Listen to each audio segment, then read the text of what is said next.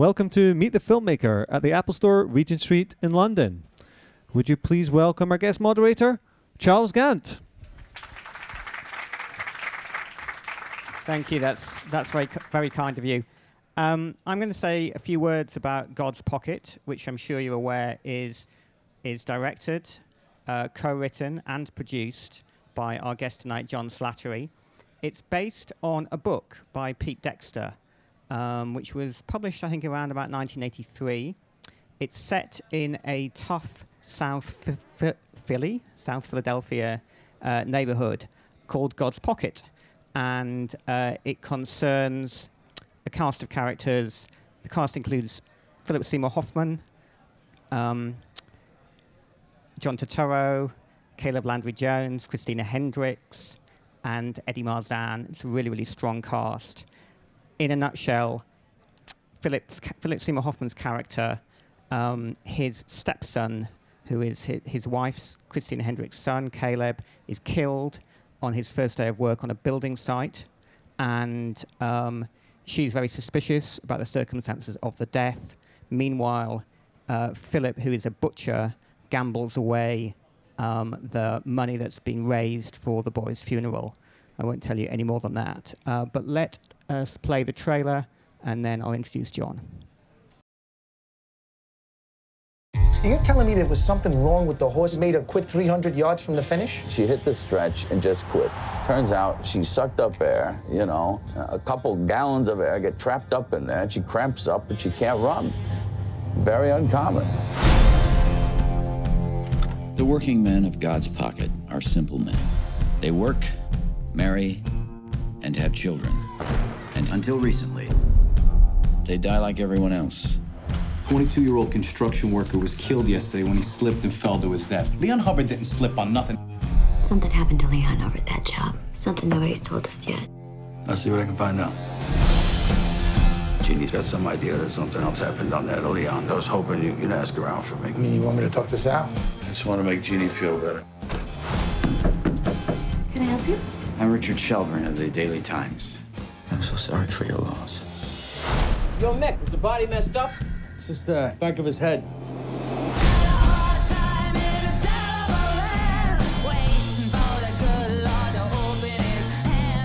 What I did has nothing to do with you. And what you got to worry about is making sure that everything is all right, and then you get your money. Mr. Shelburne, I need to know what happened to my boy, please.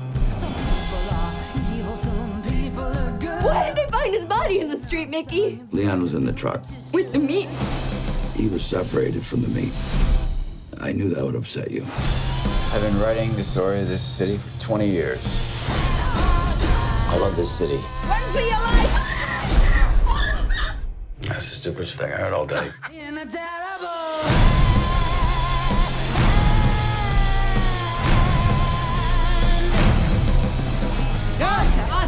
Arthur, Arthur, I'll kill you! Stop, stop, Arthur. You're getting, Yeah. you're getting blood all over your pants.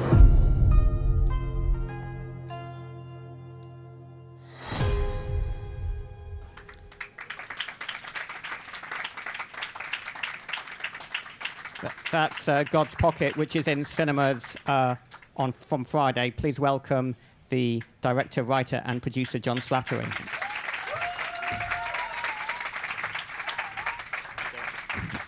Thank you. So, John, um, this is based on a book by Pete Dexter, which was published, I think, more than 20 years ago. Yeah, Um, when more like did you read it, and what was it about it that sort of you wanted to tell this story on film? Uh, I read it probably somewhere between 10 and 15 years ago. Uh, I, you know, I finished the book and I thought it, this is a film. I mean, the way it's bookended by the narration that Richard Jenkins does as the, as the reporter, uh, a finite period of time, a, a, a condensed sort of fishbowl of a neighborhood. Um, but really, the specific, the specific uh, tone of voice, the sense of humor appealed to me. It seemed like the people I grew up with, and it wasn't the same atmosphere. It wasn't the same physical atmosphere either. But it, but it was the same sense of humor, and I, the attention to detail, the way it went from violent to funny to almost slapstick. Um, I thought if you could create that world physically, if you could, if you could convincingly render a world where that violence happens casually and no one, and it's just something that happens off to the side. Eddie Marsan gets punched in the face, and then the next scene you see him, he has a toilet paper stuffed in his nose, and he just carries on. And I, I thought then it could sort of rise to the level of, of absurd humor. But was writing and directing something that was already in your mind then? Because, um, I mean, I, I believe you started directing with Mad Men uh, in about, tw- uh, the, I think the first episode aired around about 2010, but presumably this was before that point. Well, I wrote, I, as I said, I read the book. I tried to get the rights to the story, and I couldn't. Um, so I forgot about it, and then I was reminded of it. And someone said, you know, what hap- whatever happened to that book you liked so much? I tried to get the rights again, and was told the same people still owned it. So I thought, well, if they've had it this long, maybe they won't make it. Maybe they'll never make it. So I just thought, I, I'm going to start writing this, and I'll figure it out. So I just was making a film, sitting in a trailer, doing nothing. And I thought, well, I can watch television, or I can do that. I had been working on a film with with um, um, I forget who it was, a playwright, and and I, he was writing a play, and I thought I'm doing the crossword puzzle, and he's writing the next great American play. Why don't I Why don't I stop doing? Why don't I do something better than this? So I, when I was faced with that same choice of watching television or doing, I thought, well, I, I, might, I might as well take a crack at this. And it took me years to do it, but then we worked out the rights, and you know, and Phil, Ho- I gave it to Philip Seymour Hoffman, and who I'd known for a while, and and that made the situation a lot. It really kind of paved the way for it to be made. But I had directed in between. I didn't really have a very clear Im- impression of what of what I wanted. Whether I, I mean, I guess I wanted to direct it when I looked after the rights, but I, but I'd never done anything like that. I just thought, well, this is a story I think I could tell. And then by the time it was finished, I had directed several episodes of Mad Men, so it seemed like the next logical thing to do. I understand. When um, actors sort of become producers or become writers or directors, it's often because they're looking um, for great roles that they'd love to play themselves.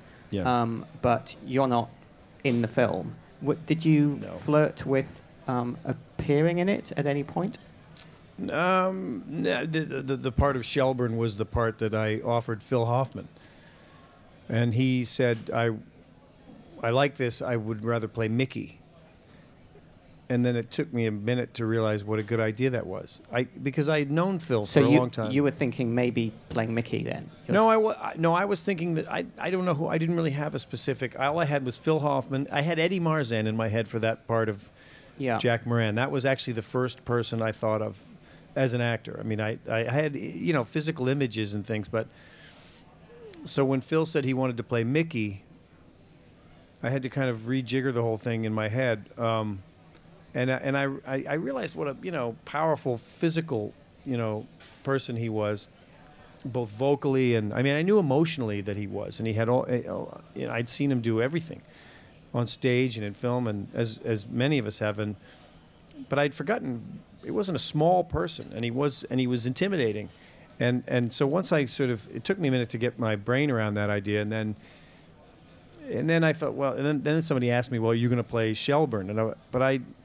I didn't want to do that to myself. It was too much to bite off. I, I, I, I directing it seemed um, enough. How do you find directing yourself in, in Mad Men? Is that do, do you tend to opt for episodes where you have less screen time, or do you have you tended to gravitate towards episodes where you- you're very very present and You and- don't really have the choice. Right. You get the one you get, and it's usually scheduling. And, and because I'm there anyway as an actor, they usually ask me, "Is it okay if we push you back a month because so and so has a different, you know, s- something come up?" And I'm there anyway, so it usually I just end up getting the one I get. In the beginning, they would write. They would take the time to write the character down the, the, the, the in the one that you're in, but you still have to prep the one. So you're you're acting in the one prior while prepping the one you're about to shoot. So it's it became, and then once I did it and they realized I could do it, then they just said, "Well, you'll just have to deal with whatever comes." right. Uh, so the but the directing of myself is is it's fine. It's just you have to take that much more time to do it. You ha- you you have to you have to get a, a monitor because on you know as, I don't know if you know, but on small films and television, there is no video playback. At least in the states, there it, it takes too much time to go out and watch it and have everybody gather around and talk about it. There's no time for that. You shoot and then you you know you make sure you get it on film and then you know you do enough takes to give yourself options and you move on. So it would takes going out of the room, watching the take, considering it, going back in, doing another one. It takes almost twice as much time. So, uh, which I don't mind, but you have to build that time into the schedule, and I didn't have that time on the film. And I, Yeah. on the television show, they would make that time. Right, okay. Well, I think it'd be great to show our first clip from God's Pocket. Um, I won't set it up, we'll just show it and we can talk about it.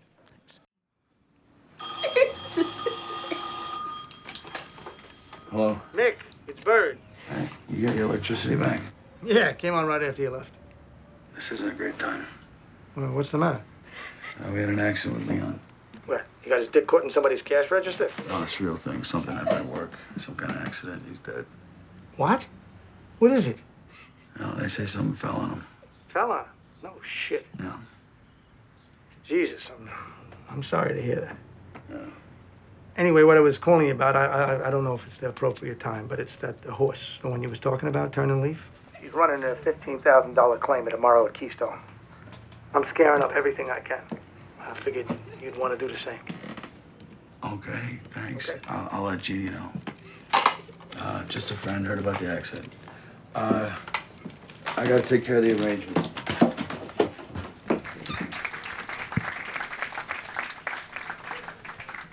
So that was obviously Philip and John Turturro and Christina Hendricks in that scene. She seems to be less than impressed um, with him. She's generally less than impressed with him, with Mickey. I think that's, you know, Phil, Phil Hoffman would ask, up, up until I think the last day, why would he stay in this situation? Why would he? I was amazed for a guy who was so advanced in his craft and in his position in the business and in the world, how elemental and basic his process is. Why? He never stopped asking why, but why? The, why would? Why wouldn't he just get up and leave? In a community where he's constantly reminded that he isn't from this place. Um, and he's fighting so hard to get in, and it becomes clearer and clearer that she doesn't want him and they don't want him. And, and uh, but yes, it starts out. She's very she's disappointed and disillusioned with with the situation with him as a husband, and um, and it's you can see it's fed to her sisters, and um, but but Bird, who who's Arthur Capezio, who plays John Turturro plays, is is kind of remains steadfast. He and his and his aunt, who in the trailer, the it, John Turturro's aunt Sophie is that's my mother-in-law, by the way. That's my wife's mother, Joyce Van Patten, who's been acting for a long time, and um, they end up being you know it's kind of his family. Did you have a question? Yeah. um, well, I wanted to talk to you about. wh- I mean, al- although you, obviously you don't act in this film, you had an the incredibly memorable scene in Charlie Wilson's War with Philip Seymour Hoffman, which is the best. Uh, we don't like to make hierarchies in movies, but it is the best scene in the film. Um, how how how was that, and um, and then how was directing Philip after that experience? that scene, that that movie was directed by Mike Nichols, um, and he um, he they. I remember I showed up to Paramount, and they had the whole soundstage um, furnished with each set. I mean, this huge garage, twice the size of this place, with the living room. There was a car, a limousine, on the on the floor, and where the, the I guess the scene took place in the limousine. There was a, an office with window. I mean, it was unbelievable. And I thought, oh look, that, that looks like the office that that's my. And they and you'd you know you'd sit at the table and talk for a minute, then you'd walk over, and and there's the office, and you would rehearse in the office. It was I mean only Mike Nichols could do that, but so we rehearsed it, and um, and we did it sort of by the numbers, and um, and then all of a sudden, we started yelling and screaming at each other. And I mean, it was so, it became it was so clear that that was where it where and he goes, I think that's where it lives. And so when we got in wherever we went, we shot it in some office park that's supposed to be the CIA. The following day, that's kind of where we started, and I think my voice started to go. and and they kept replacing the glass. He breaks Phil Phil's character we yell and scream at each other, and then he goes out in the middle of the scene. A guy comes in to replace my name on the window because Phil has broken it the day before, and then he says he grabs the wrench off the guy's wagon and says, "Can I borrow this for a second? And then smashes the window again. And we kept having to replace the, the, the pane of glass. And, and the one that they kept, the take they kept, he couldn't get the thing to break. He kept hitting it with his wrench and it wouldn't break. And uh, it was just hilarious he could he could he couldn't stop swearing. He couldn't stop saying that. And I fucking and the fu- why and he kept and right in the middle of the take he go why the fuck do I keep swearing? And and I and I kept. He was slightly departing from the printed uh, screenplay. Yeah, I mean it wasn't, and, and no one said told him not to.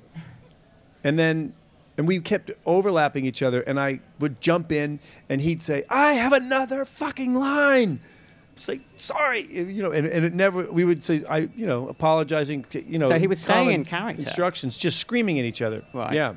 Right. Yeah. Was that his method? And when you when you directed him, was he did, did he kind of become?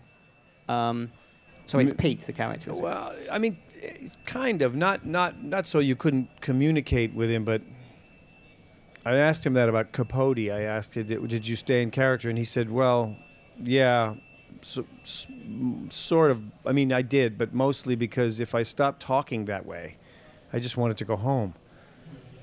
You know, and it's like it took such a an effort for him to get to that point that. And he told me, and you know, this is indi- indicative of his work ethic. Is that when he started reading Capote and he started talking in that voice, and and he said it was terrible.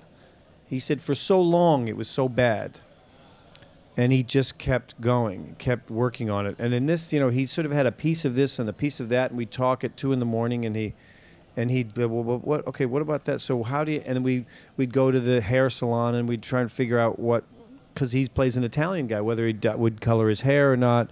I mean, it just sort of put it together piece by piece, and then, and then some kind of, um, I don't know. I mean, I suppose with that's what art is, you know, that sort of alchemy takes over and and then you just stand back and let him do what he's doing. Let's uh, play the next clip. Uh, we'll get to see um, Richard Jenkins's character in this clip uh, alongside um, Philip. I'm up here with Richard Shelburne.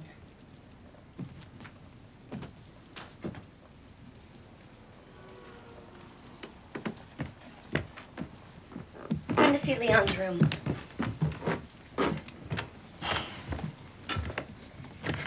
Richard Shelburne is my husband. Oh, um, yeah, I'm sorry for your loss.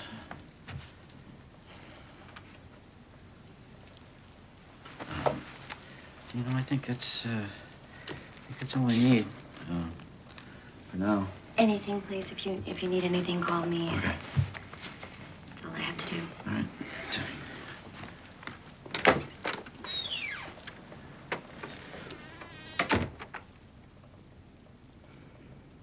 Janie, there's something I need to tell you.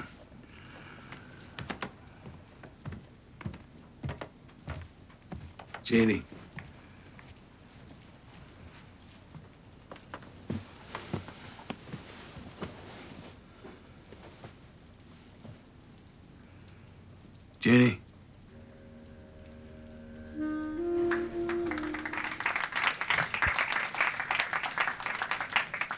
That's a, an, another example of the wonderful relationship between um, Philip Seymour Hoffman's character and his wife. Who, and uh, we should explain Richard Jenkins is playing a, sort of celebrity local journalist. Right. More of sort of a, a, a citywide celebrity journalist. This is a small neighborhood, but he writes for the city, one of the city papers, has for years, is a is a celebrity. Um, in a day when journalists weren't everywhere, there wasn't as much media, certainly as there is now. You would read the paper every day, and, and, and this guy was a man of the people. You know, he had his column, his picture in the paper, and he would read about, it'd tell you, you know, and comment about life in the city, day to day stories of, you know, you know, human interest stories of people in the neighborhood, and they revered this guy. And of course, he held them all in great disdain and as a falling down drunk.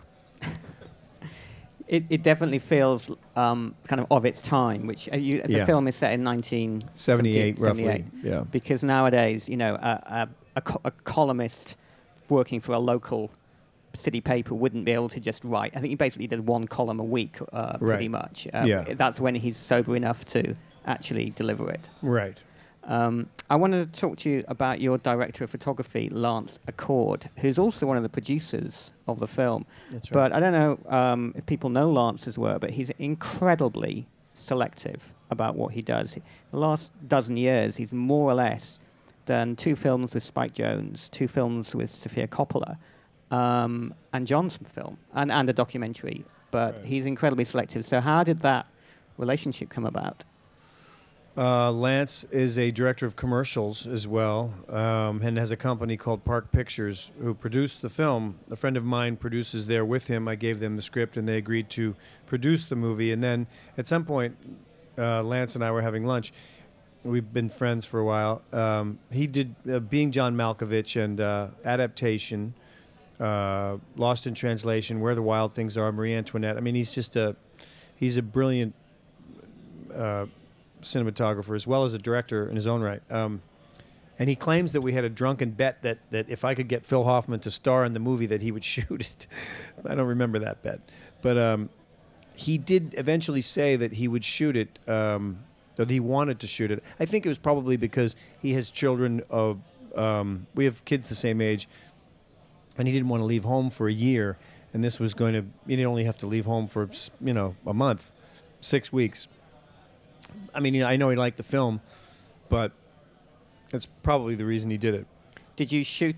I, I guess I should know this, but did you shoot it in in God's Pocket? In We did not shoot it in Philadelphia, Right. which is where it takes place. We couldn't afford to do that. Um, we couldn't afford to bring everyone to Philadelphia and put them in a hotel. So we shot it in, in Yonkers, New York, which is about a half an hour north of New York City and still looks like that. Um, wires hanging everywhere and It's on the north of the Bronx. north of the Bronx. kind That's of just where it ups- is. Upstate, but not too far upstate. Yeah, not too far. Yeah. like 20 minutes, half an hour. It's it's a kind of a remarkable place visually, because we were once we couldn't do Philadelphia, we knew we had to put it in New York City. The daunting realization that we'd have to go from the Bronx to I don't know if you know New York City, but it's it's not as spread out as London, but it's congested and it's I guess with all the boroughs, it all it's it's not quite as big still, but going from be like going from you know I don't know. It goes from the Bronx to Queens to to it's just too far to travel in the middle of the day with the congestion like this. You'd spend the whole day in the car. When we got to Yonkers, New York, we realized that it looked right period wise and everything was there. The outside, the way he runs down the street. But you haven't seen that. He, he, there's a sequence where there's a lot of outside sequences where he runs down the street, so you see a lot of territory. The thing that was great about Yonkers was you could shoot from here to the other wall, and and it would look period. Most period locations in New York, there's a McDonald's in the middle of it, or there's something modern. There's something that would would make would force you to digitally remove it, which costs money.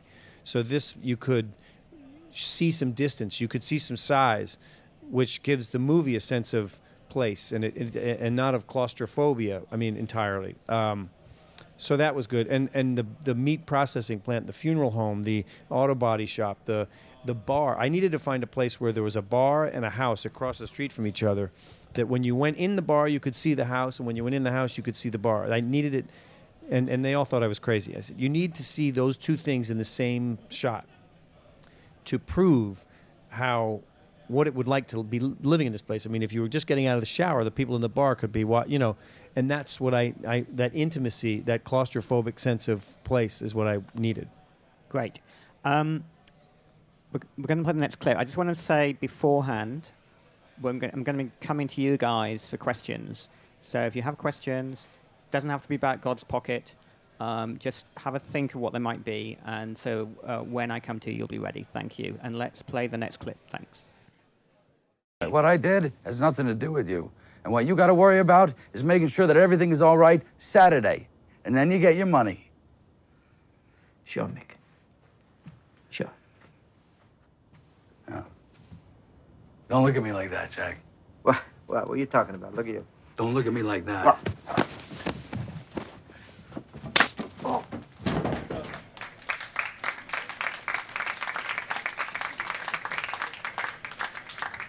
Eddie, of The course, great is, Eddie Marsan. is one of our own Oh. uh, homegrown talents who we love and revere. Um, what made you think of Eddie for this Undertaker part?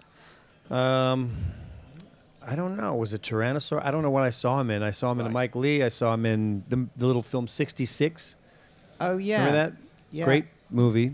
Great performance. Yeah, Com- it's about totally different It's performance. set against the World Cup Yeah, in in England. '66. Yeah, yeah, a really great performance, and completely different from what I'd seen him in before that. I can't remember what. Uh, kind of very genial, I guess. yeah, in that, yeah, Yeah. as opposed to the other when As he was opposed just to Ty- furious. Tyrannosaur, which is Oh. you couldn't be further apart. Um, I don't know. I just I never got that image out of my head, and I almost lost him. Um, I definitely lost him once, and then I like went back into the office. I went, wait a minute, no, no, no, we have to figure this out. I can't let this guy go because he lives here, I think, somewhere around here, and he has a family, and he's busy working in L.A. So he, you know, uh, to me, the hardest part of most of this was getting all those people in the same room. They all wanted to do it, but they're all very busy, and um, scheduling is not my strong suit, and uh, and that's really what it comes down to. I mean, a movie of this size, you don't have the money to to throw at a problem. You have to figure it out, compromise, ha- ask someone else for a favor, you know, to to change their schedule, and you know, hopefully they want to be in it enough to to um, to accommodate that. But uh, he's he's fantastic in that in that scene. Phil, that was the first day of shooting, and Phil. Um, they didn't want you know we had this whole we had a stunt man and we had I mean a stunt coordinator and they you know and and they didn't want to fake it. Eddie didn't want to fake it and Phil didn't want to fake it, but Eddie kept getting clocked in the ear, right in the ear, and he and it started to his ear was bleed. I mean, it was he took a beating, and there's a dead woman, not a live woman, but a fake dead woman in that in that casket, and I'm surprised they cut. Did you cut before? Yeah, I'm not sure that was. Well, uh, it's it's um, a, it's I, don't, I but then I don't want to give it away. It's really well, the lid falls down. He falls against the casket, and the lid falls down on the woman in the casket. It's I mean, it doesn't she doesn't get hurt. It's the funniest. It was an accident. Um, it was he- they were rehearsing it, and he kept falling down, and the thing wobbled. So I'll tell you, but hopefully you'll go see it. But the, there, there was something. They, I had a guy, the prop guy, go behind the casket, and then when he falls into the coffin, we lowered the woman down. I learned more about dead bodies and caskets in this thing. I saw more dead bodies than I'd ever seen in my life. I would go into these funeral homes at, asking to take pictures, and they'd say, "Well." Yeah, as long as you don't mind that guy, and there'd be there'd be two dead guys on the on, a, on a, in a bag with like a toe sticking out, you know, we we got it. We we didn't pay any attention to it by the end. So, but anyway, they they, they lower the body down. They sort of raise the body up with these cranks for the funeral, and then when they go to close the coffin and bury it, they they crank put the cranks back on. They lower the body down, so the lid doesn't hit the body in the face.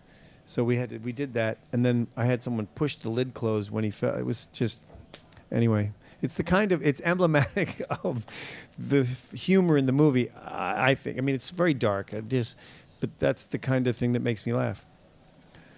Sorry. Right. Right, we have microphones to left and right. Um, if you have a question, please put your hand in the air. Uh, you, sir, I'm going to go to you first. And can you wait for the microphone to arrive? Thank you. Um, good evening, John. Um, Good it's- evening. It's nice to see you here in the UK. Thank you. Basically, over your experience as a film as a director, um, which basically which films have you basically directed that actually really pushed you to be more of a successful director as you will be in future? So, which film basically basically influenced you? Said, "I want to be a director."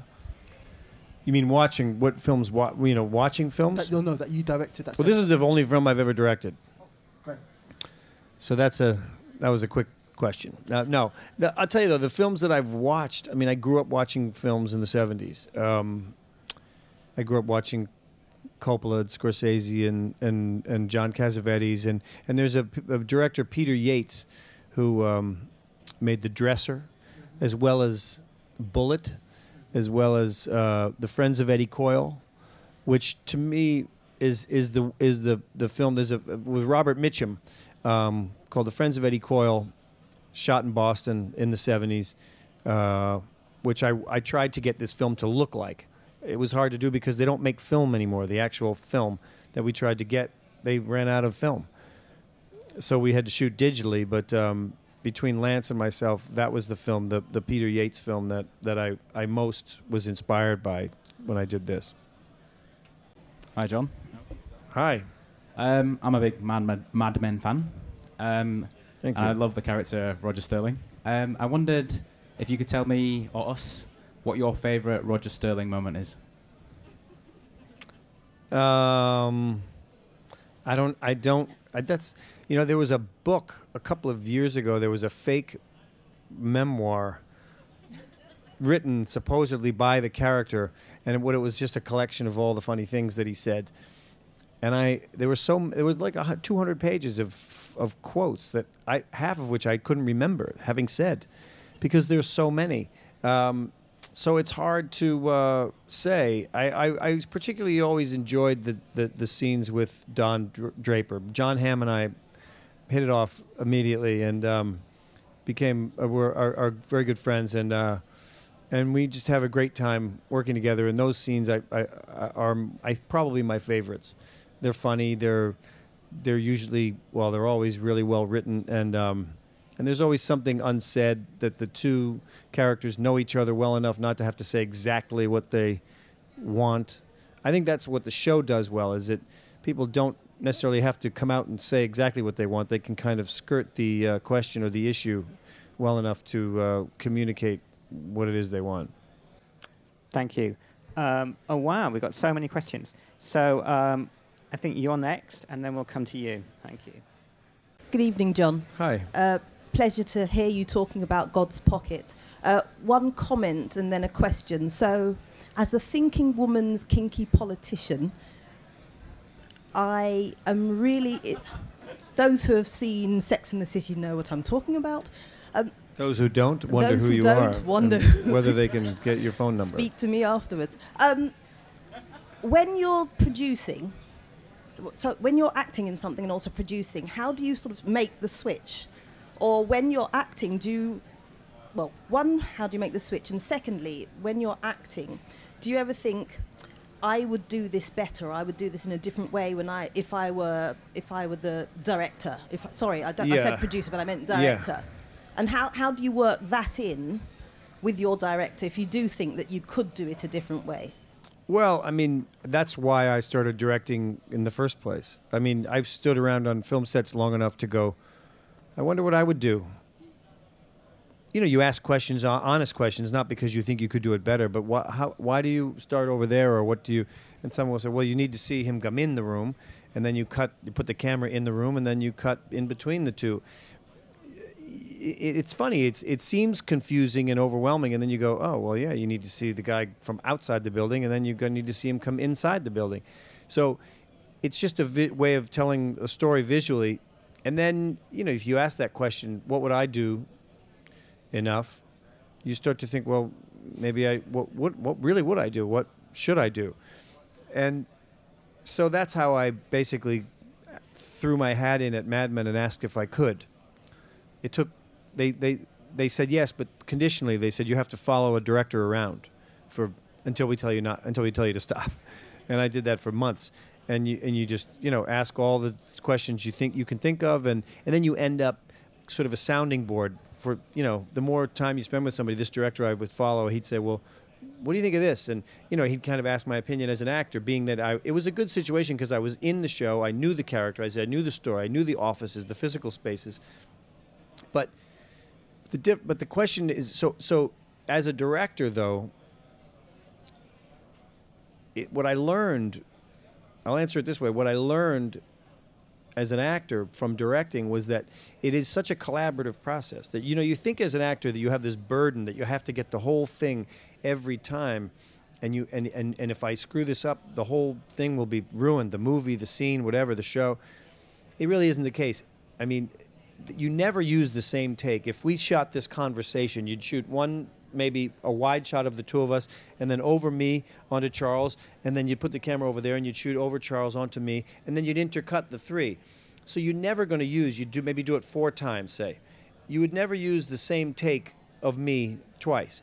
You know, I wouldn't have you, all you have to get is a little piece here and a little piece there and a little piece there and if you get the whole thing in pieces that's the way it's going to be cut up anyway. I mean, and I watched actors, Al Pacino, I did a movie when I realized he would never stop the camera. He would screw up a line and he would just keep going and he would get the next one right. And then he would screw up the next one or get it wrong a little bit and then he would keep going. And it's all in pieces. And I, you know, so it took the burden off of the pressure off of a performance, which is no good for a performance. It has to be relaxed. You know, you have to be able to just be like it's an everyday scenario despite all the artificial elements, the cameras and the lights and the people and the, you know, the microphones and all that, the goal is to, for it to be, you know, like life. Great. You were next, I think. Hi, John. I'm really looking forward to seeing the film. Um, Thank you. It involves death, uh, drinking problems, gambling problems, but it's also a All my favorite things. So, so I'm wondering, as a director, how did you manage um, sort of getting those really difficult emotions and making them funny as well? Um, well, that's a good question. The book, that's what the book does. That's why I wanted to make the film in the first place because it was a commingling of of um, death and, um, but it's the death of someone no one likes. And then that I always find that interesting that you know someone no one likes dies and then all of a sudden everyone loves them. Oh, he was a, what a great guy. He was a good, but if he was standing there, no one would talk to him. Um, so the, how that story changes after someone passes, and um, and and the fact that no one liked this guy made his death that much more commonplace. As I said, the violence is very commonplace. They're just people that are prepared to do what what we're not necessarily prepared to do. If they need someone to move or if they need some information, they're prepared to go there and get it out of them. They'd rather not. They'd rather go have lunch, but if they have to, they will. Uh, that fascinates me. And, and, and if it's commonplace enough, if the violence is just something that happens enough, I found that could make it funny. Um, so it isn't, it isn't so jarring that, that the humor goes out of it.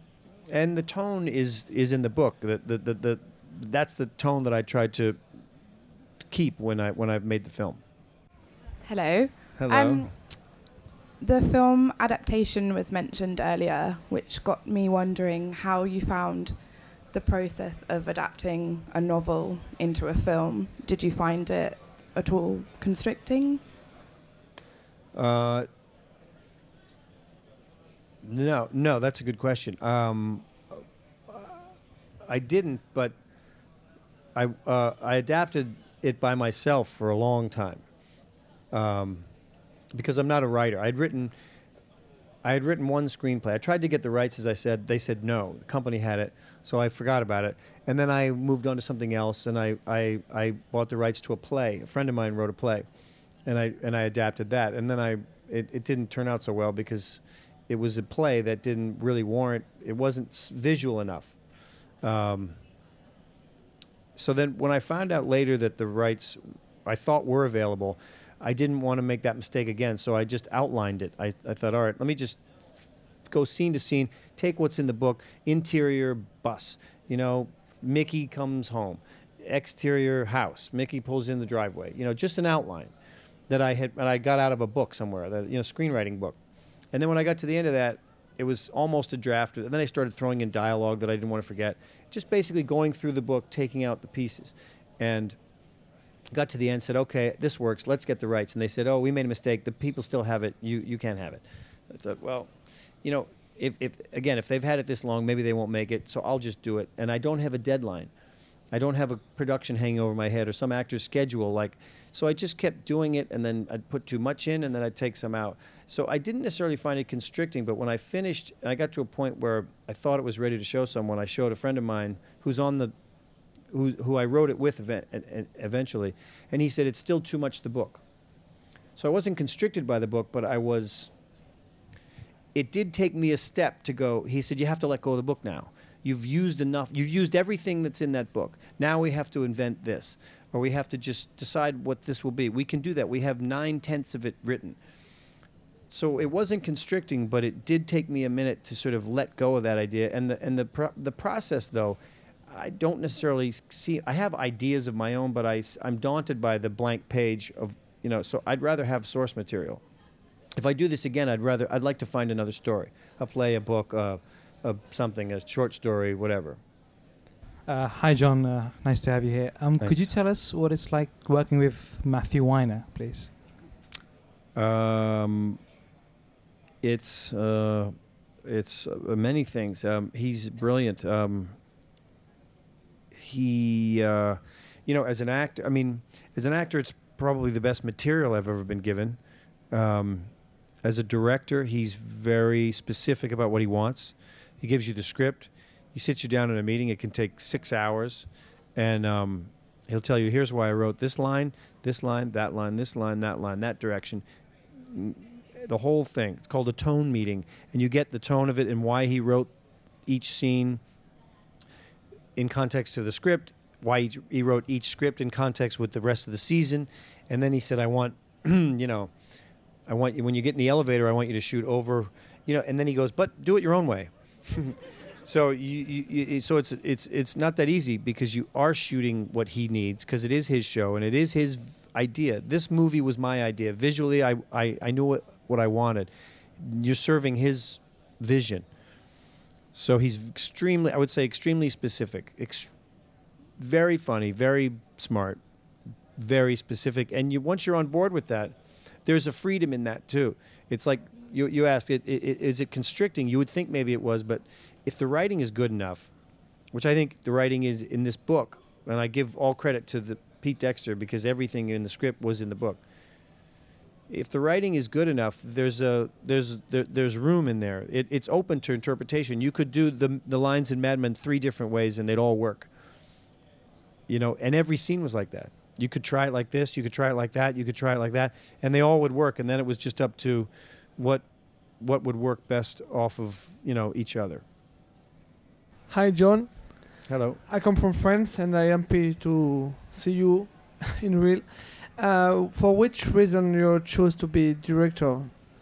Maybe you don't. You was exhausted to be an actor, or it was maybe a dream when you were a kid. I don't know. That's a good question. I, I, I, I, I, been making films and television and doing plays for a long time, and I, and I, had my own ideas of how I would do it. You know, like we said, you know, like, like I've said, you know, you do someone else's idea for a long time, and then you think, what if I if I was going to tell this story, I would do it differently. I would move the camera over here. I would have this person be louder. I would do that. I would it, this would be sadder, funnier, what, whatever. You, and you don't you know it's not my place to say that. So the only alternative is to do it myself.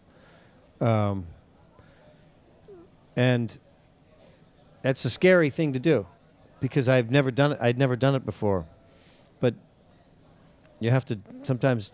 It's good to do what scares you, especially as old as I am. You know, it's. I mean, I'm not that old, but no, but I mean, it's good. You know, you, there aren't that many things when you get. I'm 51 years old. There aren't that many things when you get to be this age. If you, if especially if you have any measure of success, you get to a certain point, and people expect you to do more or less the same thing, and you can succeed doing more or less the same thing. I could do television, I could do plays, I could do films, and I could just, you know, take the script, take the money, do the thing, and they're challenging emotionally, but it's you don't. I mean, it's it's good eh, to be challenged and to be scared is is makes you know you're alive. The guy in the white t-shirt's had his hand up from the get-go, so I think we have to go to him. Um, last question from you, and I'm sorry to everybody else. Uh, hi, John. Um, I'm an actor as well, uh, and I just wanted to know who your acting influences were young and kind of what your process is, maybe in a nutshell, obviously. Um, and do, do you have any advice for young actors as well? Um, my you know I was when I was a kid I would uh, I would come in the house I would come in the house I'd have my coat on I'd grab the remote and I would stand in front of the TV intending to sit down and take my coat off and then I would just stand there and click. And I wouldn't click like between channels. I would watch a scene and then they'd cut to a commercial and I'd turn on Derek Jacobi and like I Claudius or I'd turn on Mary Tyler Moore or The Odd Couple or or my man Godfrey or like any, I mean any I don't know. I was like I was I, I couldn't and it was mostly the acting. It was just the moment between the the, the, the two actors.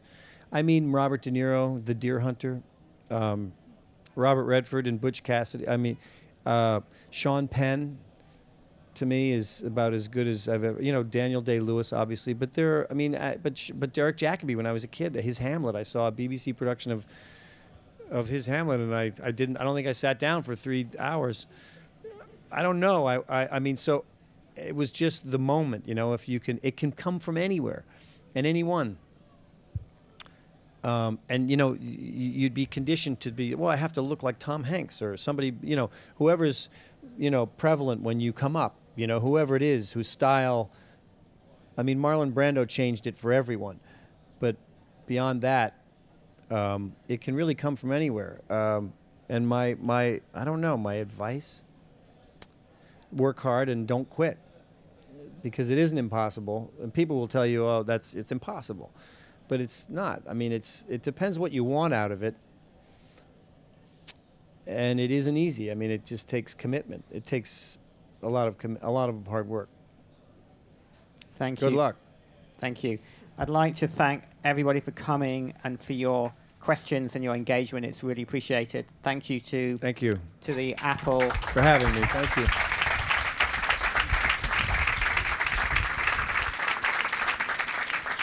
Thank you to Apple Store Regent Street and to John. Thanks.